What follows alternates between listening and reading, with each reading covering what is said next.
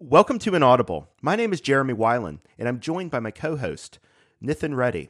On this podcast, we discuss the weird, beautiful channeled messages found in the archives of organizations like LL Research, Circle R, and others. The archives contain transcripts of messages from allegedly discarnate sources who articulate a philosophy of spiritual evolution. If you would like an audio version of the transcripts, please subscribe to Ryan Masterson's podcast, Living Love and Light available on all platforms. Nithin and I will try to provide an analysis and commentary on the philosophy described in these messages, identifying the common themes, and grappling with the application of this information to our human lives. Thanks for joining us on this journey. And Nithin, my friend, how are you doing? I'm doing well. How are you? I'm I'm good. I'm good. Uh, my Saturday is off to a good start, and uh, yeah, got some stuff going on later on today. I think there's like a neighborhood concert going on, so I'm going to check that out. My buddy who usually does uh, D and D on Saturdays is like, "Hey, I'm free today, actually, so I might hang out with him." And uh, I'm really excited for uh, tomorrow because uh, in my work with the Industrial Workers of the World, uh, the labor union that I uh, work with, we've been trying to help out Starbucks workers in our neck of the woods organize. And so far, they've had six uh, successful votes to unionize. And Bernie Sanders is coming and uh, hosting. Well, I guess he's appearing at a uh, like basically like a big thing called Unity Fest, where like all the Starbucks workers are getting together at a venue, and there's going to be bands, and there's going to be Bernie Sanders and all sorts of stuff. So it's going to be a uh, really fun weekend, I think, and uh, this is a great way to kick it off. Awesome, awesome. Got to feel the burn. uh, I, I, I, on the other hand, am doing absolutely nothing except, I guess, still recovering from, uh, I guess, a bachelor party in Vegas last weekend. My first post COVID, I guess, kind of party. Although maybe it wasn't so post COVID based on a lot of the test results that my friends got in the past week. so, yeah, just recovering. I, I, as as we've talked about before, I I had uh, a sickness like two weeks ago where I still have a cough that's lingering, and like I I got a negative test result, but you know who the hell knows, right? Like, yeah, it's it just sure. seems like it just seems to me like if we're whatever we do in terms of of a society to deal with a thing like a pandemic we either all do it or we don't. Nobody does it, right? Like, it, if if if people do it individually, it just kind of doesn't matter. So, like, the fact that they have kind of said, "Hey, everybody, take your masks off and go back to life as normal," means no matter how much you want to protect yourself, like, it's kind of game on now, right? Pretty much. Yeah. So, it it sucks for those of us who are immunocompromised or who have other issues. I do think that this is a little bit premature for the Biden administration to be doing. But at the end of the day, I don't have any control over that. So uh, let's well move. Said. Well so let's move on to the things over which we might exercise a modicum of control, right? Yeah. And uh, w- would you like to talk about um, the topic that you had suggested for us to discuss? Absolutely. So the topic that I, I think we're going to get into today is about how best to be service to others when the other uh, can be in a very different uh, path or a very similar path, right? Right. And we, we, with my, I guess, chosen career, and I guess my just um, personality in life, I'm very drawn to maybe people and places and situations where the energy is very distorted. Um, right. I work in the criminal justice system, so it often comes up to me personally. Uh, how best to be of service, you know, in a variety of situations with a variety of people who are at a variety of understandings, levels, interests when it comes to this sort of um, kind of, a, I guess, spiritual understandings. A lot of times, right, people are dealing with significant issues in their lives. And if the Confederation material and if my personal life experience is to be believed, uh, a lot of times those significant issues are really um, related to you know spiritual lessons at, at work or the potential uh, potential spiritual lessons at play. And so that's why i wanted to kind of delve into um, just the variety of ways we can be of service. And the Ra and, and the confederation have a variety of, of quotations on that. But it's also something that I feel like my personal life experience has uh, also informed me of. Yeah, I, I think we all deal with this situation where we have a philosophy where we seek to be of service, and if and if we've uh, you know meditated on it and and studied the Confederation's message or any number of philosophies that are out there, I mean, the law of one is not the only one that's useful in this regard. Uh, we find that we have to square our striving, our seeking, with a world full of people who are not on the same wavelength as we are. That's the, the, the Confederation tells us that that's part of the challenge that we chose in coming to this planet. And so I think the first thing that we might uh, establish is that regardless of how that works out for us, how that teaches us, how that frustrates us, how that inspires us, the different ways that we might choose to uh, achieve a balance on that. It is all good. It is all grist for the mill, and it is all something that uh, is supposed to be a novel situation to help us achieve a balance that we currently do not have.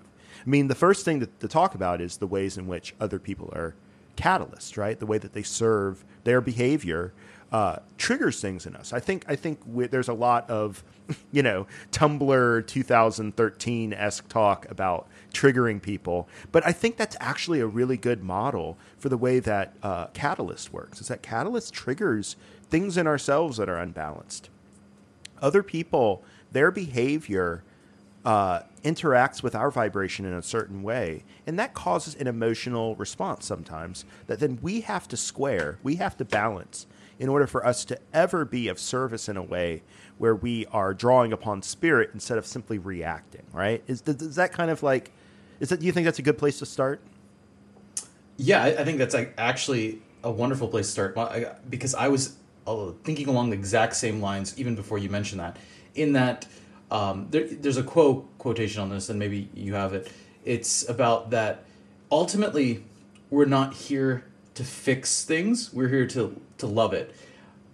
But you can still fix things while loving it. It just it's almost the idea that you know, you can um, show show people the, the the the path or, you know, bring basically you can be there to help people and you might actually help. Hopefully you will help some people, but don't have the expectation of being able to always help people, right? that's kind of like a bonus of just kind of being here and radiating love, right? And Ra also has quotations on this uh, in that they admit that they have a distortion towards teaching and also learning about the law of one, but they kind of say it in such a way that they understand that they should have no expectations that the other will uh, be able to learn from them, right? It's something that yeah. they want to do. They want to be able to help by teaching and, and, and helping people, but ultimately, at a certain level, you know, if you have that expectation that y- that you are going to be able to help someone, I think that's where the the catalyst kicks in, right? And it's very natural to feel like, you know, I have you, you might know you've been through something very similar to what the other person's experiencing and you know you have the potential to help and to share in in your wisdom or whatever hard fought lesson you have uh, learned in your own life but you know if you have the expectation that they will be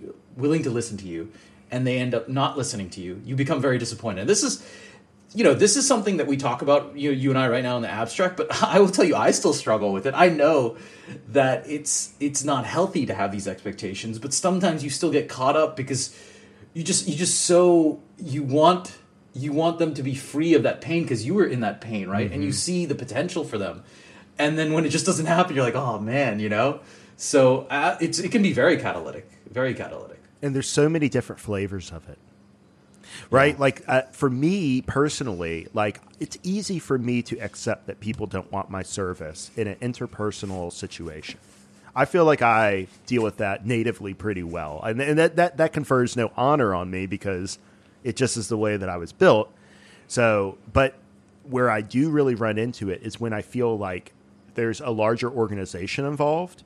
And so that person's lack of understanding is impacting not just me but other people and it's being you know it's being exaggerated and magnified through the organization so what I'm talking about is politics, right? It's the political aspect of it that really gets me. I see so much power there, and so it it sucks to to watch people fritter power away or use it ill, especially when you know them well and you know that they don't mean to do that, you know. But at the same mm-hmm. time, their lessons are their lessons; they're not our lessons. Um, and uh, if we let our own in inability to accept the free will of others make us do things that infringe, then that's our responsibility. And also, that's our lesson, right? Yeah, and it, it's having that expectation and having that catalyst, it can actually if you're not careful on the way you approach these situations, it can actually throw you off your path, right? If you infringe upon free will. And Ra talks about how there were some positive wanderers that came to Venus, and they had the goal prior to incarnation of just really uh, helping people polarize positively. But when they incarnated, they were so fixed upon that mission with the expectation that they wanted it so badly that it ended up manifesting in such a way. Uh, and of course, it seemed like there was some sort of veil at play that uh, they end up forcing their methods on, on others, right? And they end up uh, um, polarizing negatively and causing holy war, right? And they were very surprised after they ended the incarnation that they had graduated to fourth density negative. So it's uh, it the desire to help people and help others and serve others can sometimes very easily, or at least in some cases, very easily turn into a desire to control other people, right? Yeah. For their own benefit. Yeah. And uh, at least in your mind. and that can be a very dangerous thing. So it's very important to uh, maybe not dangerous is the right word, but it can be a very um, it can be a, a, way that will actually make your own path longer, right, and more filled with catalyst. Yeah, absolutely. Um, I think this is a great time to maybe uh, delve into that Q'uo uh, quote that you mentioned because I do think it really applies here, specifically with respect to wanderers. Right? How do wanderers deal with the fact that they have incarnated to an environment that, regardless of you know their choice of it, still gives them some sort of discomfort? And it's so easy to mistake our discomfort with a situation for a sense of wrongness with the situation, where it goes from it's creating a feeling in me too, and that means it's wrong, right? Right. So the the excerpt that I want to read that includes that quote that you had mentioned is July 31st July 31st, 2007. And I'll just I hope that this is enough context because I don't want to, you know, spend all day reading out of here. But I think this is a good place to to do it. So here we go. This is Q'uo. What wanderers usually do not realize is that that which is so obvious and easy from the other side of the veil is impossible to read and difficult to bear within the thick veiling of the third density of Earth, with its free will and its extremely thick veil. The danger always is that the wanderer will not wake up, or if it is, partic- if it is partially awake, that it will awaken only to complain that it is not comfortable, that it wants to go home, that it must leave this place that is so polluted and dirty. To those who feel these things, we would suggest that it is precisely because this planet is so in need of higher vibrations that you came to serve at this time, to help lighten the vibrations of planet Earth. And you could not do this without incarnating and becoming one of the tribe of humankind. Your love was so great that you took that step and now you have awakened, and you know how difficult a step it was to take. We encourage you to take hold of the honor and the duty of being a wanderer. That which you know of the higher planes, that which you remember in a dim or not so dim way, bring into your heart and let it bless the environment that you see before you, just as it is. You are not here to clean it up. You are not here to make it right. You are not here to fix it for all of the outer world is an illusion. You are here to love it. Take the world into your arms and embrace it. This is how you came to serve. This is your glory and your crown. Wear it well and rejoice in being here. Ah, that's such a great. That is such a great excerpt. It's, it's such a great, great excerpt. For for for me, especially as somebody who's been uh, galvanized by political interest for so long, this took a lot of time to contemplate because what what is the project if it's not to fix it? What is the project right. if it's not to make it right somehow? And the and the point is is that uh, let me speculate. I think that the goal is it's kind of like channeling. It's kind of like the the the whole template of being an instrument where you connect with your inner self, you connect with the creator, and then you leave it to them to fix things, either through you or through somebody else. But you don't focus on your ego taking mobilizing the feeling of unrightness, of wrongness, of you know pollution or oh this is this is this has been corrupted or something like that. You don't take that feeling and then react to it. You respond by connecting to your deepest self. And then maybe you're part of the solution. Maybe you are laying the foundation for somebody else to bring the solution or for the person themselves to realize their error. Like, it's not on you to affect, like you said, a, a, specific situation, a specific outcome, because then that builds up expectations that frustrate. Yeah, the way I I think about it these days is that it's um it's it's a paradox that you see in other contexts in that in a certain sense um, you know, cause, and and, and the, this excerpt talks about this.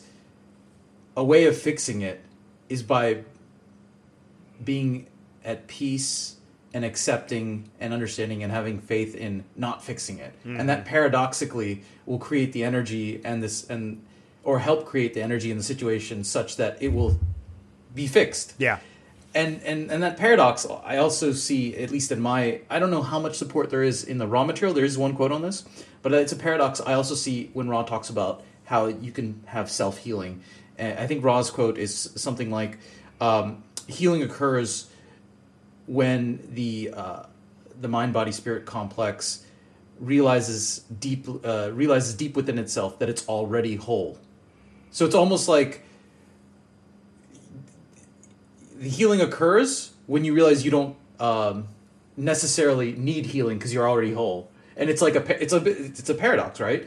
Yeah, and that's how I view this as, as well. Yeah, in, in a certain sense. I think it's a really good uh, rubric through which to view it. Um, like maybe another way that I have tried to uh, provide a mental construct to myself that helps me take that energy into my practice is to say that the the brokenness and the fixedness, the illness and the healing, are only separated by this construct of linear time. They're actually yes. part of the same thing. We're just looking at a certain part of it. And what does the Confederation always ask us to do? To zoom out, to see the bigger perspective, to see the connectedness, to see how the hurt and the healing are part of the same fabric. They're part of the same thing. And so if we can touch into the love that unites those two events, across time, then we can partake of that timeless, infinite perspective and we can not react. We cannot just lash out or um, have an emotional response to something that doesn't partake of our greater awareness, that greater perspective. Absolutely. You know, the, uh, the polarity of any concept, they're interlinked, right? So yeah. I, I would absolutely agree with that. And also, I find that at least I think there's also something energetically at play because I've seen this in, in, in situations where and well let me take a step back. There's discussion in the Confederation material about how the energy of of uh, society and that energy of others can affect the energetic configuration of an individual. Yeah. Um, you know, they, they talk about a specific, Ra talks about specifically that even though Earth is now fourth density positive as a planet, the societal overlay is third density consciousness, and that overlays and basically has um, affected many people on this planet yeah. more so than perhaps the actual planetary energies themselves. Yeah. On a smaller scale, I've noticed that sometimes when you just hold space for having love and compassion, even in a messed up situation that you might be observing, and you're not directly for whatever reason maybe maybe you don't you don't know this situation that you're observing right? Uh, in the criminal justice system you are often in court whatever and you're waiting for uh, some you're waiting for another case to finish. And you're not involved in this case so you're observing. But you'll notice the energies involved right and sometimes just holding that space within yourself i find that sometimes if there's the potential for resonance or a small resonance already present in someone else, it kind of builds upon it. Um, so there's maybe almost like an energetic aspect of it that that builds upon itself, and maybe it's related to the squaring concept that Ra talks about to a certain extent. But it, there's something about the energy in and of itself, which I don't know if you want to put energy in the a- active category or passive category, but it seems from our physical perspective as something more passive, as something that can have a real impact on uh, the situation. I think it's great. Uh, so I've talked in past episodes about this uh, this capacity to bring different models, different lenses, different like like mental constructs into things that we experience, so that we can look at them from different perspectives that seem maybe like they are contradictory, but they're actually they actually help us tap into the deeper thing that the construct, the lens, the philosophy is only designed to help us see, right? Like the law of one is not about learning the law of one words, right? It's about Right. tapping into that deeper truth. And in the same way, like I think that a vibrational rubric for understanding our emotions and how they interface with others, uh, other individuals, and the society at large, can help us square some of the things that occur to us that the psyche, that the, the model of the psyche, that psychology, for instance, uh, offers, doesn't always uh, uh, explain so well. And it's not really about finding a concrete single explanation. It's about finding different ways to use our minds to bring spirit and our deeper selves into manifestation. Any here's here's the kicker, I think, is that anything that helps us do that, anything that helps us tap into that deeper truth on a level that doesn't need to be proven, that is our truest self, and that is beyond proof and beyond certification to ourselves. Uh, that is what that's a good thing to use to bring in. Um, so I think that you're right that in holding space for other people, we we can tap into a vibrational way of understanding the dynamics that are going on, and then that can help us uh, instead not try to like defend ourselves, right? Like there is no defense from vibrations, right? Like vibrations are. They resonate through things. They either interact with us or they don't. There is no defense mechanism per se.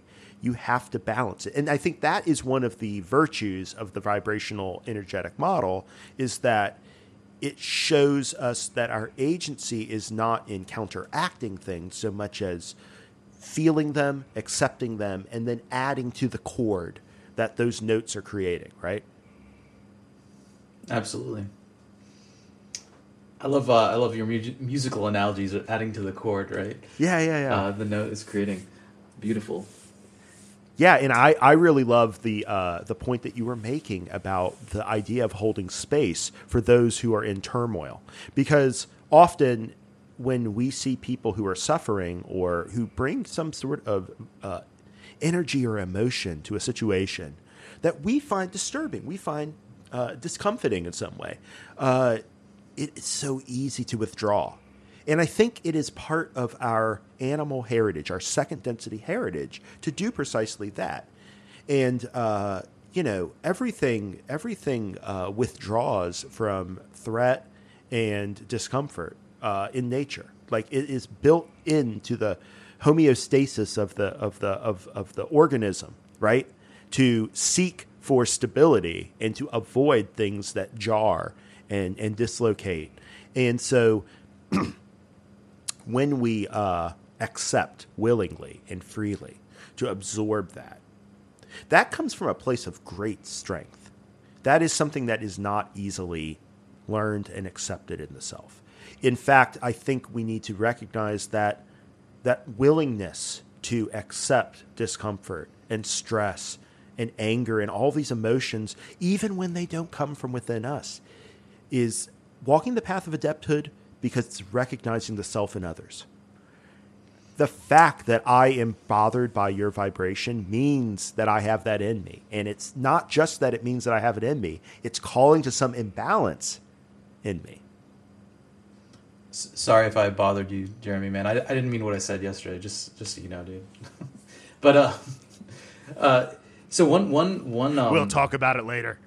We'll talk about it. All right. We'll we'll have a little fist fight afterwards. Um, so one thing that um, and it, and it's interesting in that this this concept of holding space.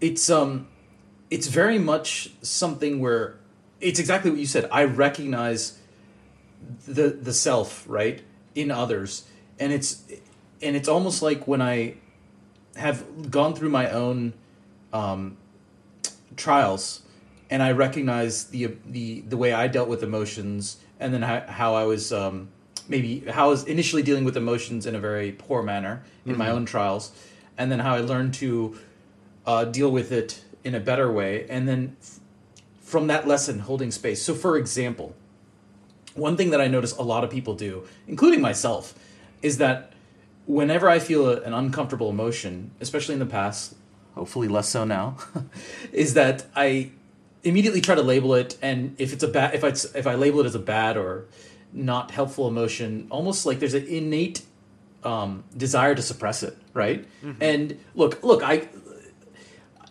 I am a full believer in uh, feeling emotions fully. However, I will say, I will caveat that look, if you're in a if you're in a work situation where you just have to do something, especially if it's mission critical, look, put put your emotions to the side, but but revisit them. I would say revisit them later in the day. But barring those situations, I'm talking about a more deep um, seated kind of desire never to feel those negative emotions, right? At, at, any point, not not that you're super busy right now and you can't you can't take the time. I'm talking about you just don't want to feel it. And on top of that, what makes that um, suppression or desire to suppress negative emotion even stronger is when there's another conflicting emotion that's also present. So you have two seemingly conflicting emotions, and you decide, you know what, I'm going to um, suppress one of them, right? Yeah. So what I often find, and I try to hold space for in the courtroom, is, and I'll often see this, you know, when there's like a sentencing taking place of where someone's someone is being sentenced and the victim and the defendant are usually related, right? So you know, domestic violence, other, other sorts of, other sorts of cases between involving family members, and you'll often see both the defendant and the victim having these conflicting emotions. And i just try to hold space for the idea of just like it's okay to have to both love and hate that the other person right? And that yeah. You don't have to label it and you can just feel it. And it almost feels like that is at least to me personally energetically when I'm able to to feel to approach my own conflicting emotions about a, a strongly catalytic situation that way, it feels like I'm I'm letting the energy move through me. I'm being a more perfect vessel for these emotions. And that's the space that I bring from my personal experience into other when I recognize a situation occurring outwardly. I don't say anything. I don't like make eye contact. I'm just like just sitting quietly, right? And I and I feel like there's a potential that's unlocked if there's even slight resonance in the other self in these situations. Yeah. Uh, uh, something that I identify in what you're describing, and you tell me if I'm off the if I'm off the rails here. Um, it's a vulnerability Exactly. What we're, what we're saying when we uh, say that these vibrations impact us and we can't necessarily defend ourselves, the other side of that is to say we're vulnerable to them. And I have found throughout my life that one of the most uh, effective ways to connect with a, another human being is to show vulnerability, to make it okay to let your guard down. And so, in, in, in accepting these emotions and letting them wash over us, letting them have their way with us, you know what I mean? We're admitting our vulnerability and we are admitting the kind of creatures that we are, that we aren't separate, that, that the separation is an illusion, and that ultimately we're all going to get each other through this. There's another uh, Q'uo excerpt, excerpt that I would love to read if about this, if, if you're okay. Okay. Uh, this Yeah, is let's do it. uh, March 5th, 2000.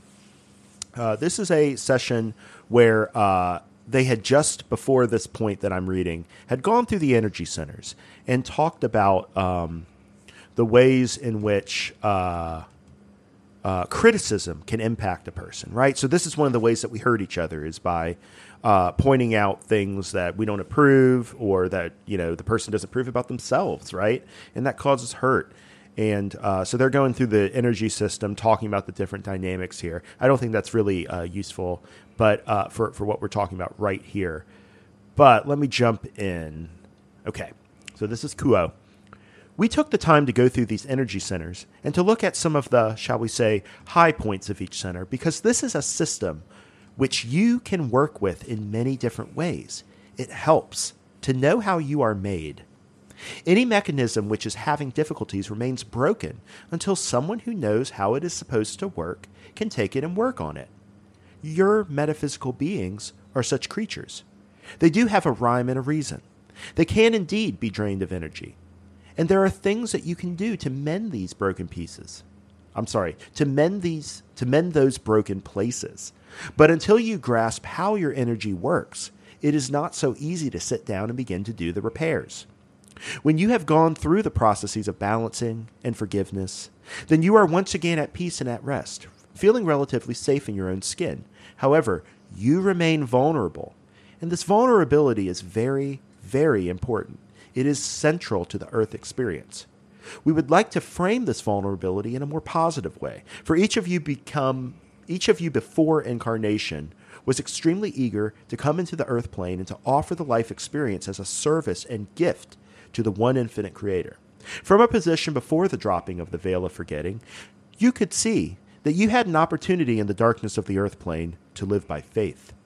You knew that a life in faith outside of incarnation was very easy to achieve because you, like all other entities not in incarnation, were totally aware of the plan of the one infinite creator, of the beauty of that plan, of the goodness of the adventure of attempting in a world where it was not at all obvious that love abides, that it would help your polarity tremendously to come into this darkness and to express a life lived in faith.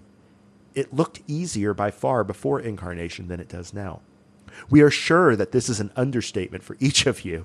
It does not look easy at all from within incarnation to deal with difficult people and situations, challenges that seem to rob you of energy.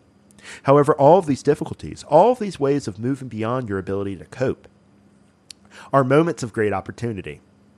For when you are beyond your ability to cope, you still have one choice to make despair or hope, giving up or digging in, saying, I'm finished, or saying, I have just begun. You are entities of great power. Again and again, your outer experience will seem to rob you of that power. Again and again, there will be the level upon which this is accurate. There will be the level at which you have lost power, an underlying this level of apparent experience is a faculty called faith. It lies like a floor that you must believe is there before you can feel it underfoot. It is in times when you are helpless and hopeless, and at the end of your human strength, that faith will help you soar and fly far above all restraints and limitations. Faith is something that picked up weighs nothing, but planted yields everything. It is in the air about you, it is in the heart within you, it is in the remembering of the mind that is disciplined to reject hopelessness. So you have good work to do when Catalyst overcomes you. I'll cut it off there because, man, I just want to keep reading that.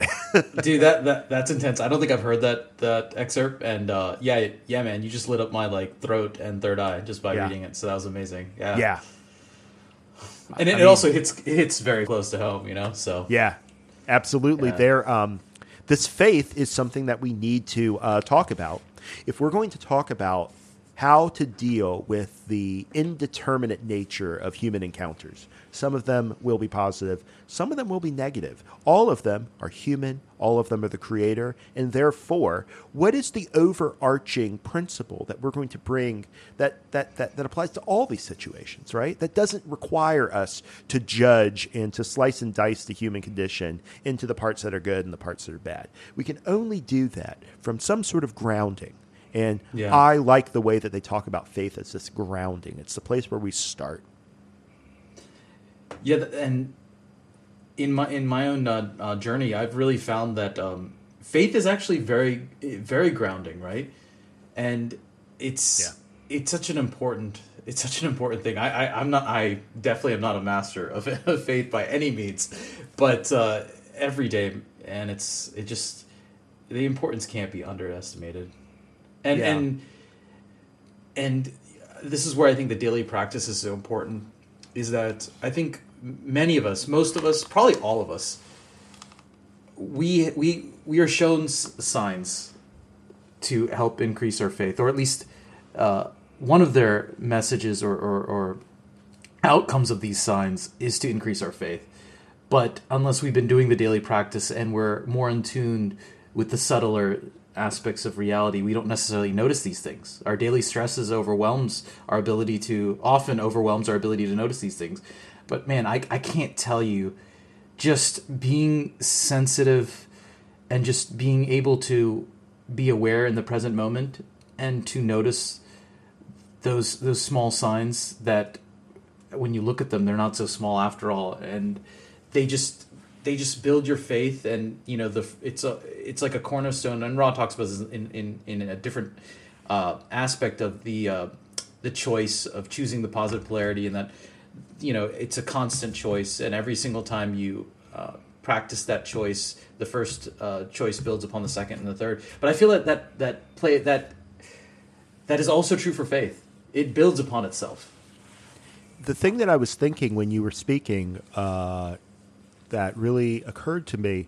Um, it's kind of like, uh, you know, Jim McCarty has talked about this, and it really resonated with me. Uh, you ever find yourself thinking about a difficult situation, a difficult interaction that you are uh, uh dreading having, you know is coming up, or you know is in potential, and you find yourself engaged in an imaginary conversation with that other person, thinking about the ways that you are going to prevail, thinking about the ways that you're going to handle this uh, to come out on top. Uh, I think about that in terms of defense, about how, like, uh, if you are into martial arts and self defense, you're not trying to look for opportunities to exercise this, but you want to be prepared, right? You want to be prepared right. to defend yourself to me, what you were talking about was using that kind of energy, but from a faith perspective. You are practicing faith on a regular basis, not because you necessarily know you're going to need it today or tomorrow or any other time, but so you can be ready. And this is very much uh, what I think life is like, at least for me, where I don't know what's going to happen. When things come at me that trigger an emotional response that is negative, they are almost always the things that I'm not prepared for. They're not things that I have uh, prepared a defense for. And that's precisely why they strike so deeply into my heart. In doing a daily meditation practice and in connecting with that uh, deeper level of myself, I affirm that uh, no matter what happens, no matter how badly I react to it, you know, how, how, however badly I, I mess up, um, I'm coming from a place where I know that all is well, and that therefore I can learn from it. That it's not something that's going to uh, destroy me. That it that I am I have my. It's kind of like what Carla used to say. You know, if I live, I live in Christ. If I die, I live. I, I die in Christ. So no matter whether I live or die, I'm in Christ. And I feel that, that that's a very good statement of faith because it shows, it puts the emphasis on what's important instead of putting the emphasis on the details that detract from our awareness of that unified nature of what we experience. Yes, and I'm still learning about faith, and I think one thing that made um, maybe building my faith initially more difficult is um, maybe the misconception I had that was a, a similar misconception misconception I had with the concept of acceptance. And I, I think we've probably talked about this, at least that my definition of acceptance is kind of your emotional, um, your your emotional relationship to something, and it does, it does not at all necessarily correlate with an action you are taking or not taking. Like Yeah. acceptance doesn't mean inaction or action. It it just it's just how you emotionally relate to it. Are you going to face reality, or are you Right. going to like create a, a mind explanation that, Right. that that makes it good or bad? Right. Right. And so, like, you can, I, I think sometimes, at least in everyday lay terms, people often associate acceptance with inaction.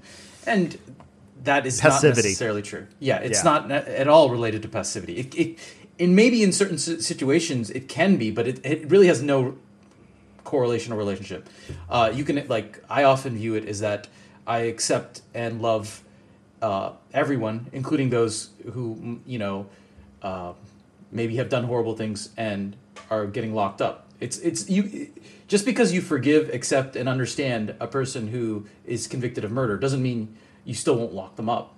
Now, maybe in certain circumstances you might uh, decide to, you know, make an exception to the rules. But I'm I'm just saying it's not related. In my opinion, those concepts aren't related to taking action, right? Yeah. And the thing that I think I was struggling with faith is there was, I guess, a belief in me that um, maybe there there was that faith is also related to inaction. But the, I'm discovering more and more it's it's not. It's more like a trust in the situation such that you don't have to worry about it. Um, but just because you're not worrying about something doesn't mean you're not gonna still maybe do something about it, right? Or Yeah. not do something about it. So that that's something I still struggle with because uh, uh, I think a lot of the times when you have faith, once you actually recognize not you don't need to worry about something and to have faith in whatever outcome, it can lead to um, a, a change in how you approach a situation, right? Yeah, absolutely. Uh, I I just uh, I was immediately when you were talking about this in the context of a court situation and how on the one hand we have a legal system that prescribes outcomes for certain actions, consequences for actions, but on the other hand, the more uh, spiritual and unified nature of things gives us full agency to decide how to respond to things, right? So I see it very interesting in how you square those two things. Uh, because they, they, they often might, I could totally see how they might often feel like they conflict, even for you as you're as you're looking at these cases that come before you. Um, I, I, there's a there's a there's a Ra quote, um, session eighty three, question fourteen where they, they kind of discuss this. Uh, Ra says, "It is necessary. It is a necessary balance to the intention of law, which is to protect, that the result would encompass an equal distortion towards imprisonment. Therefore, we may say that your supposition is correct. This is not to denigrate those who, in green and blue ray energies, sought to free a peaceable people from the bonds of chaos, but only to point out the inevitable consequences of codification of response, which does not recognize the uniqueness of each and every situation within your experience. So, when we apprehend a situation and come to an emotional and spiritual way of thinking about it and, sent, and, seeding it in our experience, in our in our in our analysis, in our understanding of things, we have perfect freedom to do that however we want. That has nothing to do with the out outworkings of the legal system or any of the other sort of rule-based systems that prescribe if X then Y in our society. I mean, we do live in a society that in some ways kind of functions like a machine, just running on its own logic, running on its own uh, uh, uh, series of, of, of, of action response, action response. And the idea is not that we are supposed to get into that necessarily and fix it or change it or anything, but to, like you were saying, this is why I found it so powerful to hold the space for all the emotions, all of the energies that come out of that, so that even in the wake of this kind of harsh mechanistic outworking of things, uh, we can we can attempt to balance. We can find the love in the situation and bring that to bear if we can get our you know egos out of the way about it, right? Exactly, and I'm going to look up another quote here about um, basically very similar to holding space. Cool. About um, and you may be you're, you're probably familiar with this. It's um,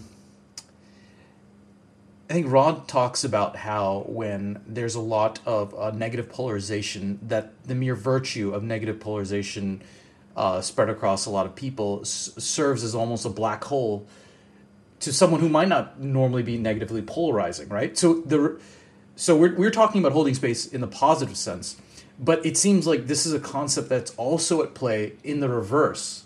So it, it just it, it, it underlies perhaps the importance of the um, the unseen energies at play, right?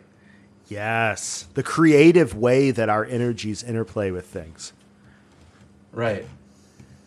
Yeah, you're. Are you talking about uh, the part in the material where they discuss Carla possibly being displaced Yeah. into negative time space? Yes. Yes. Yeah. Um, and I guess for those who, uh, I, I don't know if I can find the, the quote right now. Um, you might be better at, at uh, finding this, but basically, it's um, it's a brief quote where um, I think I think they follow up. Um, I guess Carla had a, a potential situation where they were concerned that she, I guess, would be displaced into uh, a negative density because of the trance channeling she does, where she basically her her uh, mind and spirit would, would be outside of the body.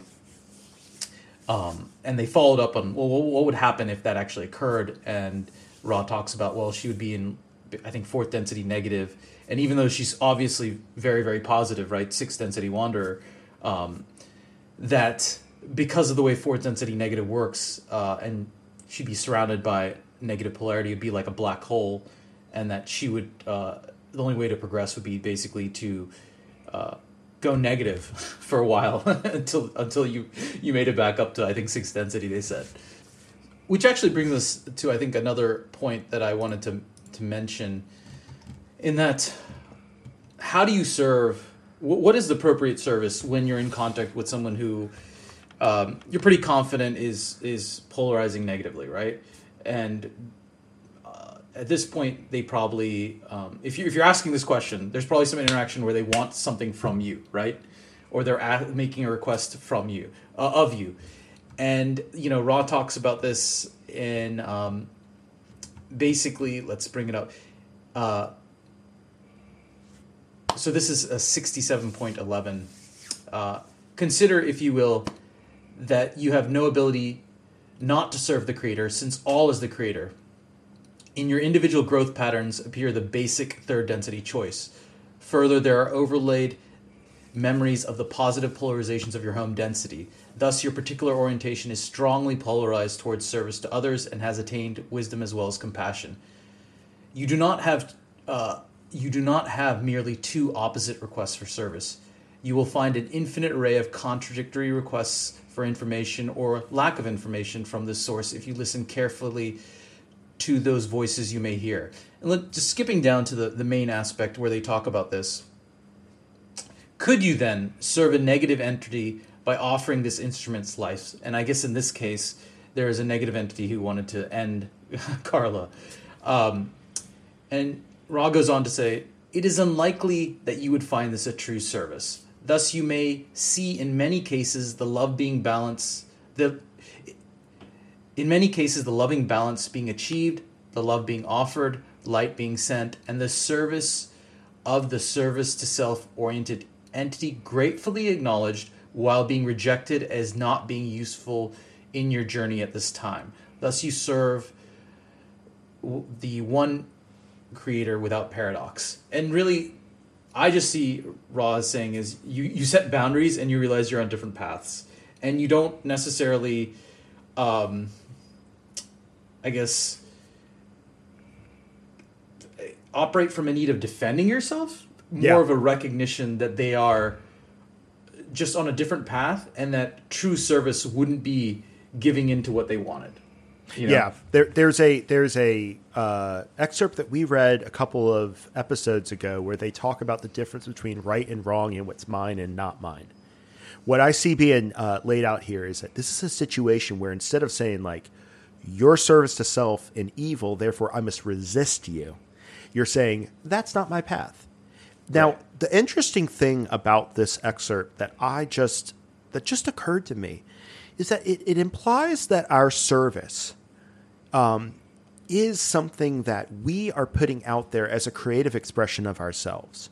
Like, it's one thing to give another person what they ask for, but then we have to make the decision to actually give it. And, and it's not enough that, you know, when another asks for our service or when another uh, is in a situation where it seems our service is requested,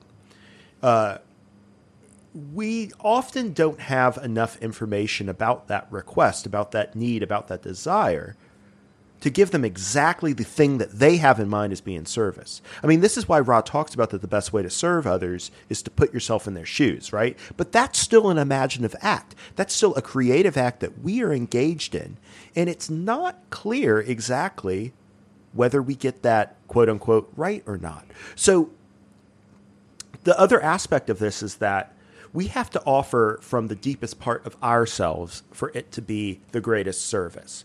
And then if that service is rejected, uh, it is the it is the role of the adept of the person who is uh, walking that path and wanting to serve more and more adequately, more and more truly to the Creator, uh, to to take a rejection of their service in exactly the same spirit of generosity as you would take the acceptance of the service, right? If somebody Yes. rejects my service as not useful to them, they have done me a service. Yes. I learn from that.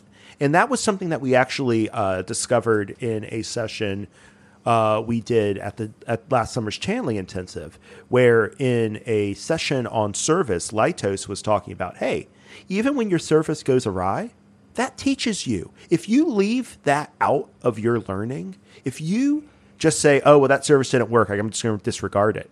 No, no, no, no. Like that's part of what makes it okay to live from the heart and to give freely is to know that when it's not accepted, you can also learn from that too.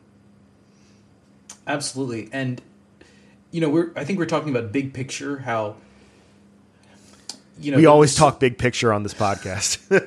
big picture about the the service um, a, an entity can offer is definitely unique to that.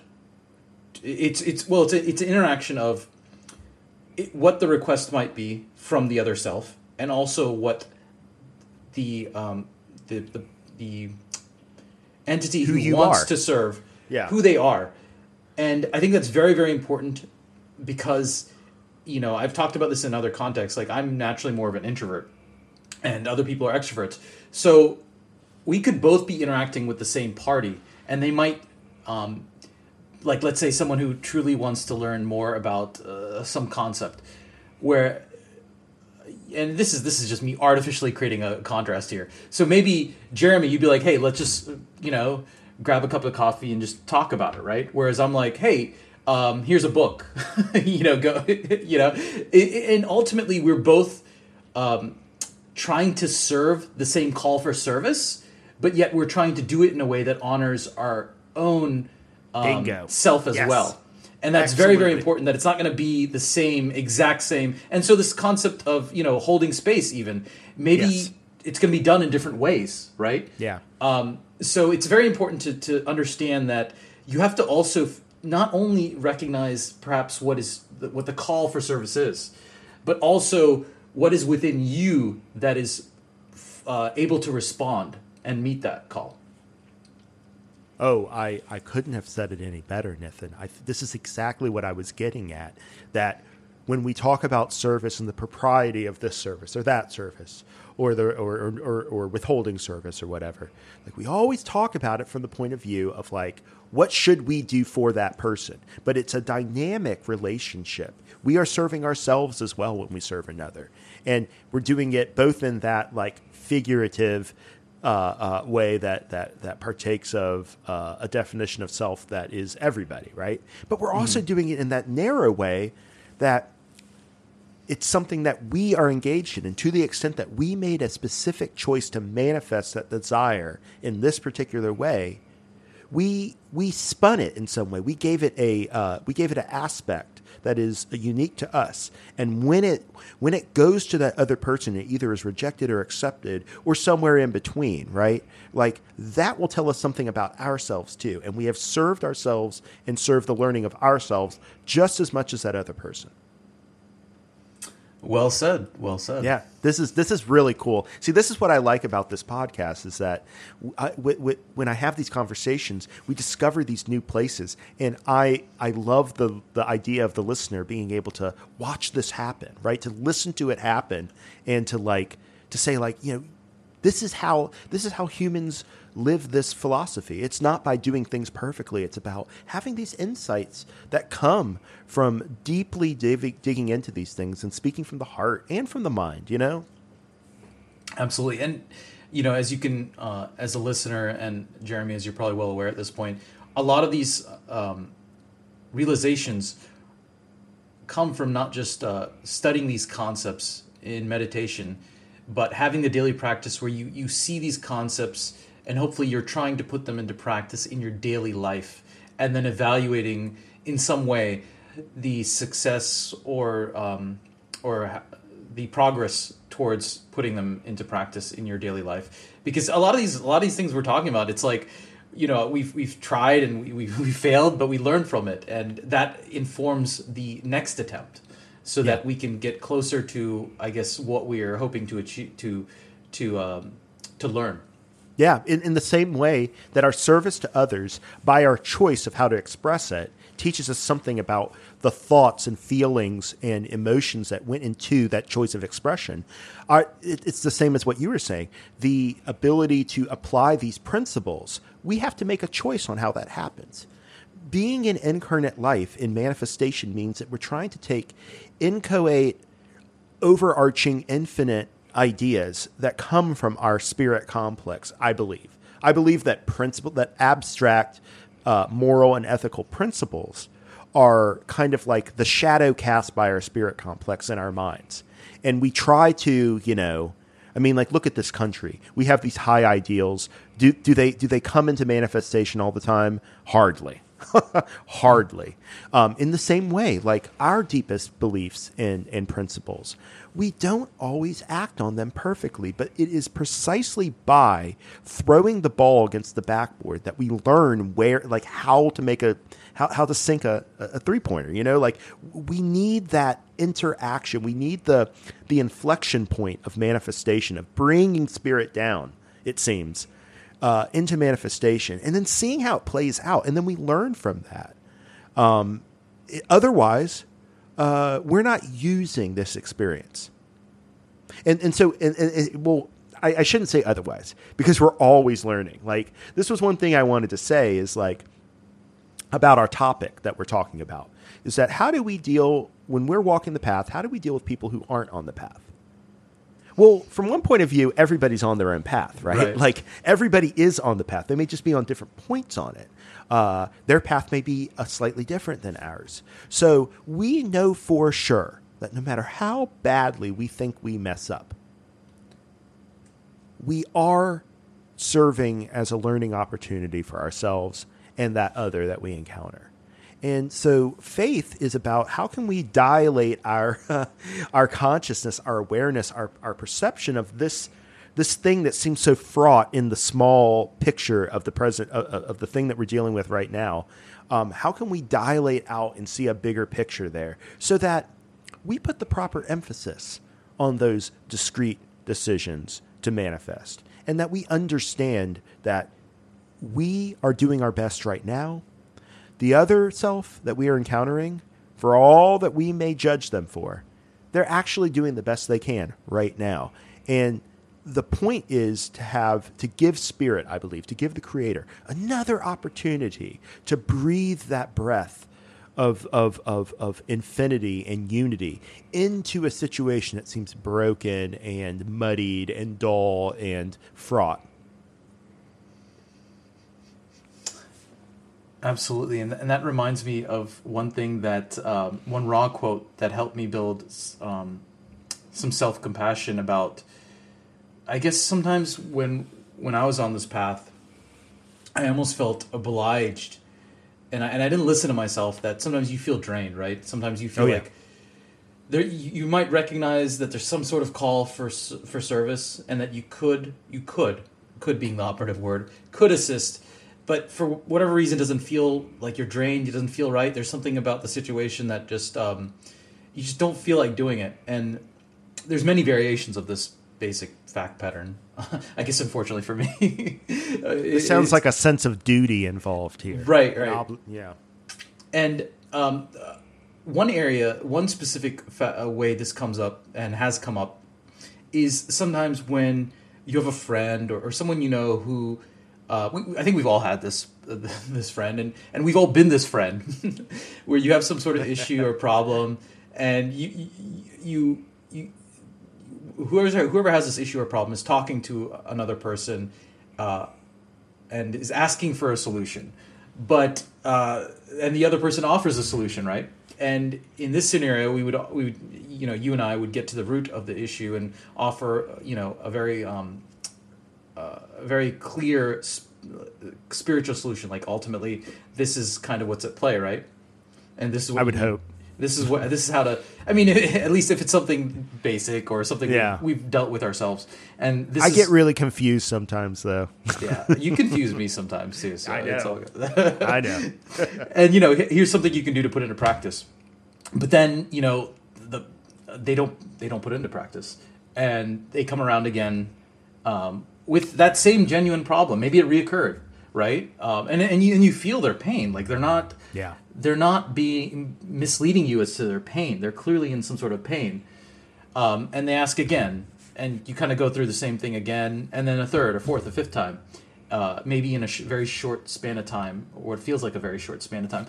You know i've thought like wh- what am i supposed to do? Like uh, and sometimes obviously before we get to the stage where you're like man you're kind of fed up you know we're all uh, nice and creative people we try many different ways of of explaining things or or, or different solutions whatever seems like maybe would be um, better situated for their situation right but they just seem like they're not interested in any of it right Yeah.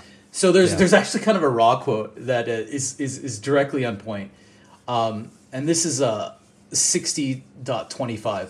Questioner: Am I to understand then that the Confederation entity needs communication equipment and craft to communicate with the third density incarnate entity requesting the information? Ra, I am Ra. This is incorrect. However, many of your peoples request the same basic information in enormous repetition, and for a social memory complex to speak ad infinitum about the need to meditate is a waste of the considerable abilities of such social memory complexes. And there's another talk about um, requesting uh, duplicate information. Uh, this 60.27, and just cutting to the end of that. Here's the funny part. Uh, please note that as Confederation members, we are speaking for positively oriented entities. We believe the Orion group, which is negative, has precisely the same difficulty. Once this basic information is received, it and is not put into practice in the heart and in the life experience, but instead rattles around, rattles about within the mind complex distortions as would a building block which has lost its place and simply rolls from side to side uselessly, yet the entity still calls. Therefore, the same basic information is repeated. Ultimately, the entity decides that it is wary of this repetitive information. However, if an entity puts into practice that which is given, it will not find repetition except when needed. So, bottom line, I think it's hilarious that both positive and negatives have, uh, I guess, people who would wish to learn their paths, but uh, aren't willing to put stuff into practice. But bottom line, if someone's not putting into practice um, something eh, that that you feel could genuinely help them, it's okay to be like, you know, it's okay to maybe disengage a little bit. It, it's okay. It- and it's understandable. Yeah, um, it's because unlike the Confederation, we don't have the ability to take our interaction with that person and to create some sort of robotic answering machine that just spits out the same information over and over. In this life, with this equipment that we have, we have to have enormous patience to say the same thing over and over and over again with no expectation that they will uh, get it this time. That's a lot to expect of a, of a third density human being, I think. But one thing that I was thinking about was that it could be, it could be, right, an opportunity to try to exercise some creativity. Okay, so they're not hearing what I'm saying in this way. What other way could I say it? You know, the, this is dangerous because I find that when I go down this path, I often find the way to say it that really pisses them off, right? like you, you just get a little bit too low in, in, in, in the in the series of illusions that they've built. You, up, you always right? go low, Like, man. Always. Yeah. When when when they go low, we go low. but that's where that is it's at the foundations where the opportunity to heal most occur. Like Right. we it, it- and like it so it does take patience to deal with someone who is legitimately asking for help and is confused by their own distortions and to slowly help them you're you're helping them do the work on themselves right like that, that's that's the thing like uh we need to recognize that we don't really help another entity. Ra says this we don't help. We offer an opportunity and they do the work or not, whether this is Absolutely. physical healing, whether this is balancing distortions, anything like that. That takes a lot of the pressure off of us. But it also means that it's frustrating when someone we care about won't take it upon themselves to do that. I mean, I think that that's always going to be an aspect of the human condition. Our our respect for another's free will uh, seems often in conflict with their desire to suffer from our point of view, right? Like, like right. just get over this. But like, if they could, they would, right? So, like, it's important to understand the proper, uh, the, the the proper role of our agency in service. That it is a creative act that we are doing, but we're not the only thing that's necessary for somebody to heal or to grow or to balance. Like, in fact, that's kind of a isn't that kind of a like a um, like a narcissistic idea that like oh if we can't solve it for the other person then they're then they're lost. So we have to like be there for them. No no no no. Most people have lots of resources. And if we can't figure it out we should not take that hard. If we can't help them if we can't reflect to them that exact image of the creator and of themselves that helps them untangle this that is no knock on us you know it also is the case that maybe they maybe our service to that person in helping them work through their distortions is just something that they need a longer amount of time than we're measuring the the the, the success or failure of our of our Right. we like to think of it as like oh i'm going to tell you this and then you're going to have you know the cloud the, the, the light break through the clouds and there's going to be a sunbeam on you. Right. and you're going to get your third eye is going to blow up and you're going to look like an alex grey painting right? But actually we play we are just one part of the creator through many many different people interacting with them and teaching them different aspects of this. So it's not a, it's not all about you dude. Yeah, I mean, and it's it's really the long game, right? Like you just it's might the plant long this- game. you might plant the seed. Um, and it, it's it is very important to to be patient and eh, be creative. And ultimately just don't you know I've, I've noticed for myself don't fall into the trap of having the expectation that you'll see the change right? Bingo. Um, and also kind of also related to this and this is more it depends on the culture of the society you're in. You can you can give unsolicited advice even if there's a solicitation because you're not really genuinely tapped into what is being requested and asked. They might just want to be some people enjoy their victimhood. Some people enjoy talking about their problems and they might seemingly want a solution but if you're actually listening to more than just their words and you're tapped into kind of the situation and energy of it they're not looking for an answer. They actually enjoy sharing their problems with others. It gives them a self-identity. Now I- i'm not saying you should prejudge people in these categories but if you once you're at a certain stage where you you're more in touch with your own intuition you'll notice situations where you're like if you just listen to the, the words and language being used, they're like, oh, they're asking for help, but then you realize they're really not, right? Um, and you often see this, or at least I often see sees uh, see this kind of situation with uh, people, uh, basically drug addicts who aren't who haven't hit rock bottom, and they say they want help, but you, you can tell from the actions they're immediately committing and also just their ener- kind of energy. And you have to be careful. You don't want to prejudge people. And I, I, I don't even if I think that they're not genuine. If they if they usually ask me, I'll try to provide some sort of help, right, guidance. But I can tell that when I notice these things, I I don't necessarily try to dig really deep if I don't feel it's a genuine request for aid. You know. And that's fair. It, it's it's it's a complicated inter, interplay because because sometimes if you offer up too much, um, if you kind of give them a person a roadmap before they're ready, it'll actually have the reverse effect. Sometimes I've noticed that yeah. they just they don't want because they've heard it before, they ignore it then in the future as well. Right. And it's a it's a very interesting dynamic, and that that I think um, that I don't know I've, I've become aware of as a, as a as something that can occur. You know, it's um, it's one thing to say that you don't judge this person that is distorted in some way that you can recognize, right? It's another thing to say that, uh, well, but there has to be some appraisal of the need, of the desire, for you to be able to give them what they desire. So this is what's really this is this is the this is to me the thing that is so paradoxical about service to others. We are supposed to serve others as they desire, but they don't always tell us what they des- what they truly exactly. desire. Exactly. and so we have to take the whole person into account, the whole entity into account. If we go off of words, which I have a I have a propensity to do that because not because uh, that's what I'm good at or, or anything like that, but because that's the most obvious thing. That takes the least amount of interpretation from me to just take them at their word. And often, I think that is the free will way to engage with someone, to take them at their word, to set aside the things that you might be sensing and to just take them at their word. Sometimes I think that is the way to, to, to render service. True. Other times, I think you really need to expand into the other, to expand into that part of the creator that the other is showing you to recognize that it's showing you things that you may or may not like about yourself just as much as it's showing you about the situation that you apprehend and to recognize that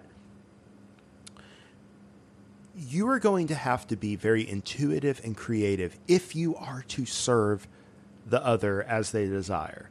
You're also going to have to have patience for yourself that you may not get it right. And to know when to uh, abandon, when to abandon ship. Like, like doubling down on service that's not requested is not necessarily a good thing. it's just going to teach you a very harsh lesson, right? And right. it might it might distort the other more, but you know, like we're all distorting each other. Like th- this, the the the downside of the social com- social memory complex Ra, the downside, the the the weakness, is they have such a high minded, uh, articulate, clear view of of, of the drama of third density that they can often make it seem easier to interact with yeah. as it act, than it actually is. It is actually super confusing. It so is. It's confusing for us. It's confusing for them. The confusion just piles upon you know upon itself. Agreed. Agreed. Have compassion. Like have compassion for yourself first. And like I think that we start to feel into others' needs best when we recognize that the compassion for the self and the compassion for the other arises from the same point. It is actually yes. the same thing. And like that is not something that's going to make sense to us mentally all the time. We need to practice meditation and the capacity to think and feel in ways that don't get reflected in our like consciously directed thoughts all the time, recognizing there's an aspect of ourself that we bring to bear on situations that isn't about our intellect. It isn't about even our personality, right? It's about something much deeper. One, the more that we can trust in that and letting go and letting that deeper part of ourselves bring to bear what it feels, uh, the more that uh, we won't have to bear the burden of figuring it out for them because that's what it often feels like to me at least. Okay well when you jeremy when you say that it's like a creative act to figure out how to surf it sounds like you're like uh, being a big brainiac and trying to figure out how to like you know dodge their bullets dodge their distortions and their blind alleys and get to the root. I'm not trying to be luke skywalker putting the uh, torpedo right in the uh, ventilation shaft right? Like i'm trying to offer everything that i have. They select what they want I feel like when when I'm doing it right, they are deciding what of the service I've made available they want to tap into. And then that's the way that they tell me what they desire. But I have to offer all of it or I don't know whether I have something that they need or not.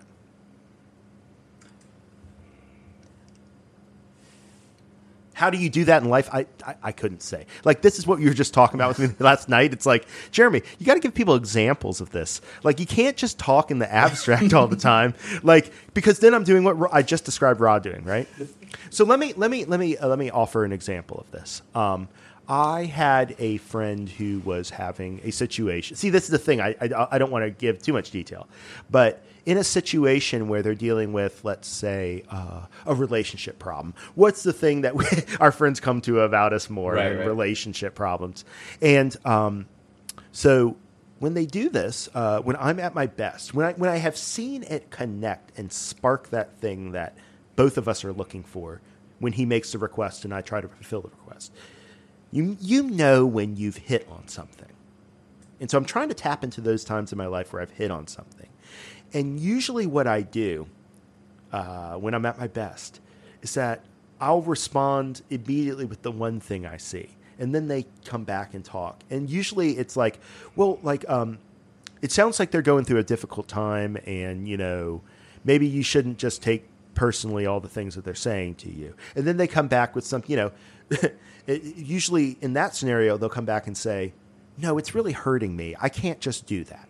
Yeah. And that's completely legit, right? Like, I know that I can't always do it when I'm Right. hurt by my wife. Uh, so I can understand that. And so that kind of one thing I could do is I could say, well, then don't ask me for help, right? Like, why, why are you coming to me for help? Like, sounds like do I don't that. have what you want. Some And people do do that. some people do that. Dude, I've done that before. Like, okay, like, move on, dude. But when I'm at my best, that bounces back to me. And then it's like, oh, so they're really hurting. So what they need, what I have to offer that they need isn't an analysis of Right. the situation going on. What they need is to be uh, comforted. Exactly. I have often found that I try to figure things out for people, but when I comfort them, they figure it out. That's And very it's not interesting. it's not about me giving them the solution. It's about me making it, dude. Dude, I, I'm it, the, the the clouds are parting here. It's holding space for them and giving them the comfort so that they can find it. A lot of times, don't you find that people who are really balanced and connected and radiate in that service to others way, they create an environment that you enter into, and suddenly you see yourself more clearly.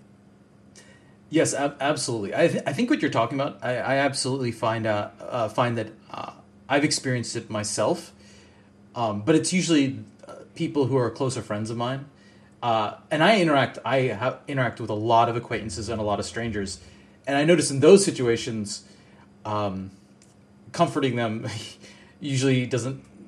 I mean, well, then again, I don't know how often I follow up and I'm able to see the results. But I, I get the, the, the, other side of comforting is enabling, right? Right. I get. In, I think when you're when I'm dealing with people who maybe are um, very much would be considered people who are asleep, and there's no judgment, right? Just people who, who who are not necessarily at that stage yet. The the when I comfort them, well, either way, I end up trying to show them, you know, uh, offer a service and show them the deeper maybe patterns at play, but I don't force it because you know you can't really describe deep stuff, deeper patterns to an acquaintance or some stranger easily. So if they're not, if, if they're not interested in it early on, I'm like, all right, I'll just comfort you, dude. You know? Yeah. Um, but I, I get the distinct impression that they, it, it doesn't really um, help them learn spiritually. But you know what? There's a Ra quote on this, and, and I think um, you actually marked it down in some of your notes. It's 89.30. Would Ra's attitude towards the same unharvestable entities be different at this nexus than at the time of harvest of third density? Ra, not substantially. To those who wish to sleep, we could only offer those comforts designed for sleeping. Service is only possible to the extent it is requested. We were ready to serve in whatever way we could. This still seems satisfactory as a means of dealing with other selves in third density. It is our feeling that to be each entity which one attempts to serve is to simply is to simplify the grasp of what service is necessary or possible. And I think this is a good quote and it segues into just our lay understanding of compassion. If someone's coming to you with an issue, and even though you might see the underlying things at play and you can offer up a permanent solution, but they're not ready for it, just just be there for them, right? Comfort them. Yep. And that that that comports with what my understanding of just basic compassion is, and it also, you know, according, you know, from our, our esteemed colleague Ra, or maybe I should call him a colleague, but you know, basically that it's that you are also serving those who wish to sleep by just offering them comforts designed for sleeping. That's a part of it. Now,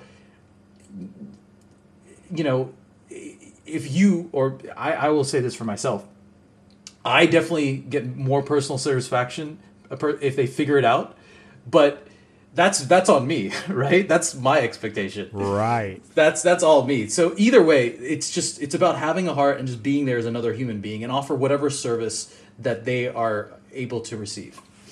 And they also reiterated this thing we talked about. It is our feeling that to be each entity which one attempts to serve is to simplify the grasp of what service is necessary or possible. It's almost an imaginative act, is it not? Yes. We imagine what it's like to be them recognizing that our uh, mental and emotional picture of that other person is colored by our own distortions, right?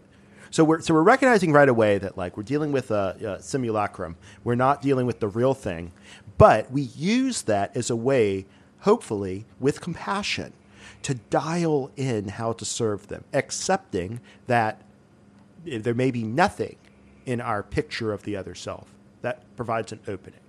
But I do think that it was also cool that they said we were ready to serve in whatever way we could. Yes. In other words, every single thing we had to offer was on offer. And I think maybe that's where we often struggle is that there are some things we don't want to do. I think of this in terms of people who are in extreme need, like uh, like the homeless.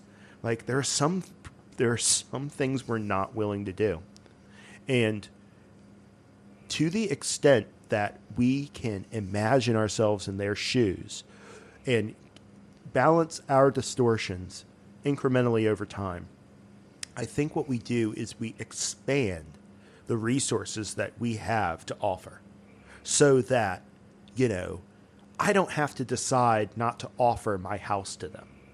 Not because it wouldn't help them, not because they may or may not want it. Well, no, no, no. That's exactly why. Uh, I think that we have to really enter into that person's frame as painful as that can often be, and see that actually what they need isn't something that strikes us initially as the thing that they lack, right? Like we think the thing they lack is like material resources, but often it's friendship.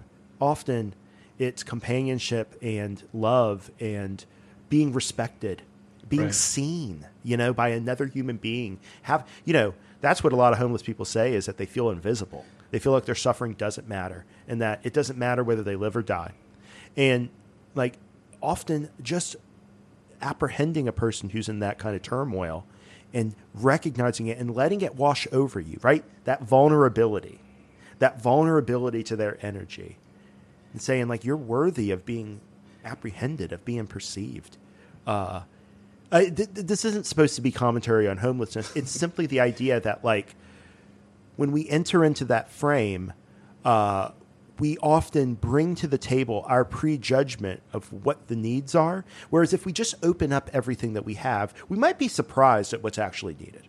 Yeah, I, I love interacting with with homeless just because I've, I've had to do it so much. Um, but you know, your the example you just gave reminded me. It, it brought something to light that I've it's that I've uh, I've studied years ago. Um, and it's related to the concept of enabling, and that sometimes, sometimes providing comfort. So uh, let me take a step back. I think, would you agree that in your own life you recognize that some of your distortions and the choices you've made because of those distortions lead to a feedback mechanism of specific catalysts occurring because of your choices that now cause you discomfort, right? There's like a feedback mechanism, right? Yeah, And there is. uh, and what I've noticed is I can see that feedback mechanism. And look, uh, I, this doesn't come up often. I try not to prejudge. I always try to be very humble. But sometimes the feedback mechanism that I see another person going through is just so abundantly clear, like it's just so obvious, right?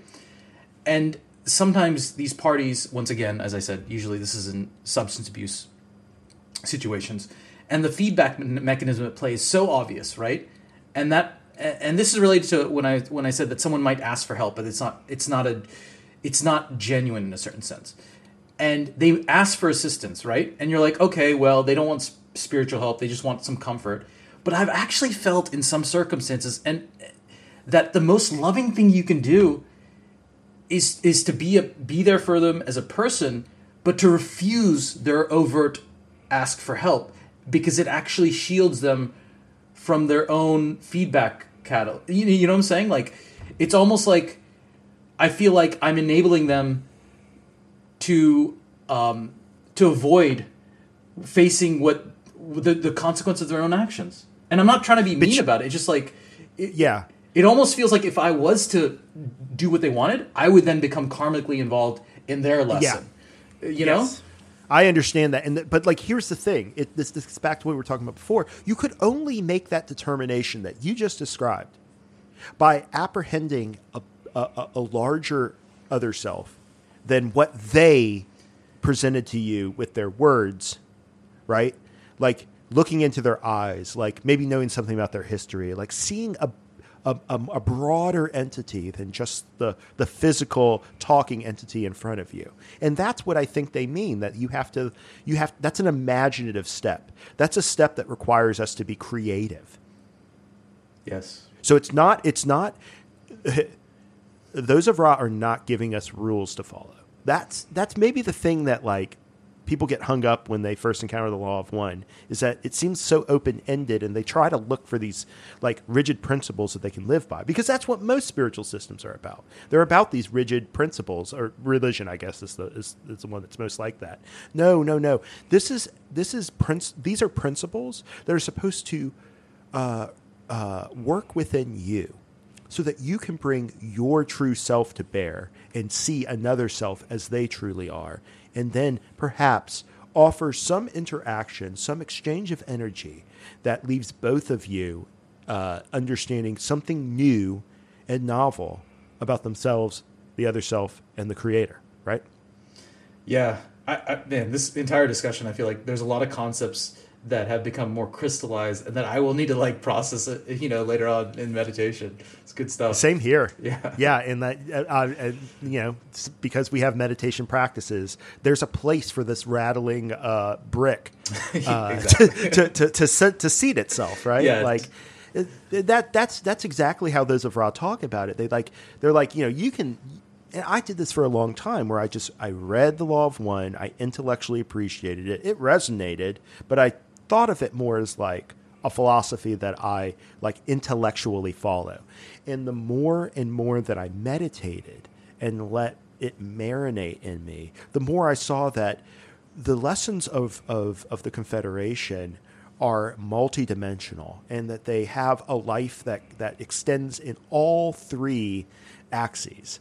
And if I only if I'm only focusing on one, then I'm not fully appreciating it. And then I don't and then it, it leads to some distortion in how I execute on it that that that it creates that feedback mechanism that you were talking about, right? Um, so the more like you don't have to figure out how to serve others. You don't have to figure out how to be creative.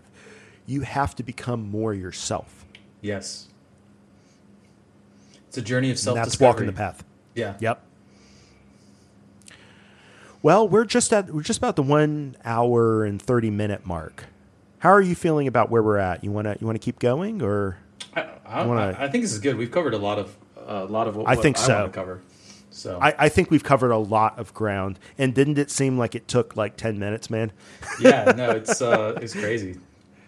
Th- this is this is uh, this is what I, I hope the the listeners hear is like we want we want to talk to the to the listener not as a like uh, a audience member marketed to as a demographic. As a fellow traveler on this path where like this is the conversation listener that I would hope to have with you of just sharing our lives uh, and like celebrating when these insights occur because they happen for all of us and it's just it, it, I, I have the privilege Nithin has the privilege Ryan has the privilege of capturing it in a recording. That's that's the only difference right Yeah, it's just um, it's just also beautiful, man. yeah it is so beautiful and I'm so grateful for you joining me Nithin. Thank you for having me as always. Yeah, uh, it's really a blessing. I'm so glad that our friendship has been able to uh, blossom out of, uh, you know, going to homecomings and just seeing each other once in a while. Like now, I feel like we talk all the time, and it's super awesome. Yeah, no, man, I'm I'm so glad we connected. It's um, it's really been a, a, a an awesome experience. Yeah. And uh, for the listeners' edification, uh, Ryan is alive. He's uh, doing great. He's just got a lot of work going on. So we're going to give him some space. Uh, I'll be joining Nithin, I'm sure, on, on future episodes. I'm going to try and uh, get Joseph Dartez back. Uh, there's a topic in particular that I want to talk with him about and pick his big brain. and I've had intimations that Jade Norby, uh, one of the other members of the working group, uh, is willing to uh, record with me. So we'll get our first female on the podcast. And I am so excited to find out what she would like to talk about.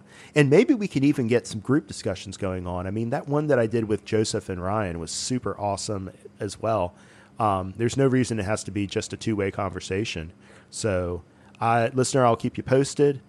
Uh, I wish you the very best uh, as we get into the spring here in the Northern Hemisphere.